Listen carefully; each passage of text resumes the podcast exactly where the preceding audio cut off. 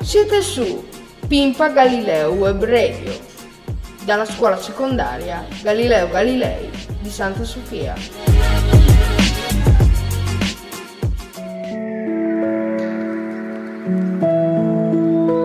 Buonasera, buonasera a tutti, benvenuti a Una vita da poeti. E la conduttrice sono io, Elissia Doci.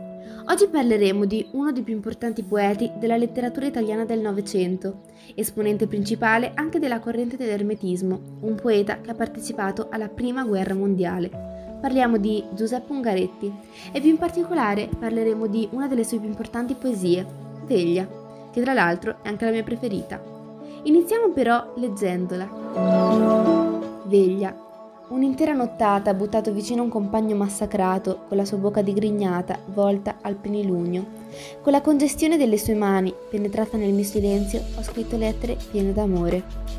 Non sono mai stato tanto attaccato alla vita. I temi principali sono la brutalità della guerra e l'amore per la vita, che si sente veramente solo quando la si rischia di perdere. Nella prima strofa Ungaretti fa da veglia al cadavere massacrato del compagno il tempo interminabile trascorso accanto a quel corpo ormai senza vita è una vera e propria tortura. Dalla bocca digrignata, il corpo massacrato, alla congestione delle mani, ciò che lui vede, ciò che in fondo lui sente.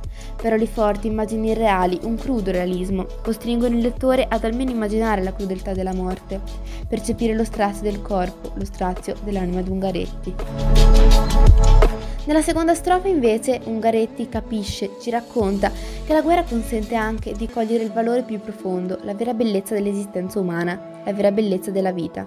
Ed è proprio questo il messaggio secondo me, capire la vita solo quando la si perde. Ogni uomo ha diritto di vita e perderla così, in un modo tanto crudele, è impressionante e fa capire ad Ungaretti che non è mai stato tanto attaccato alla vita.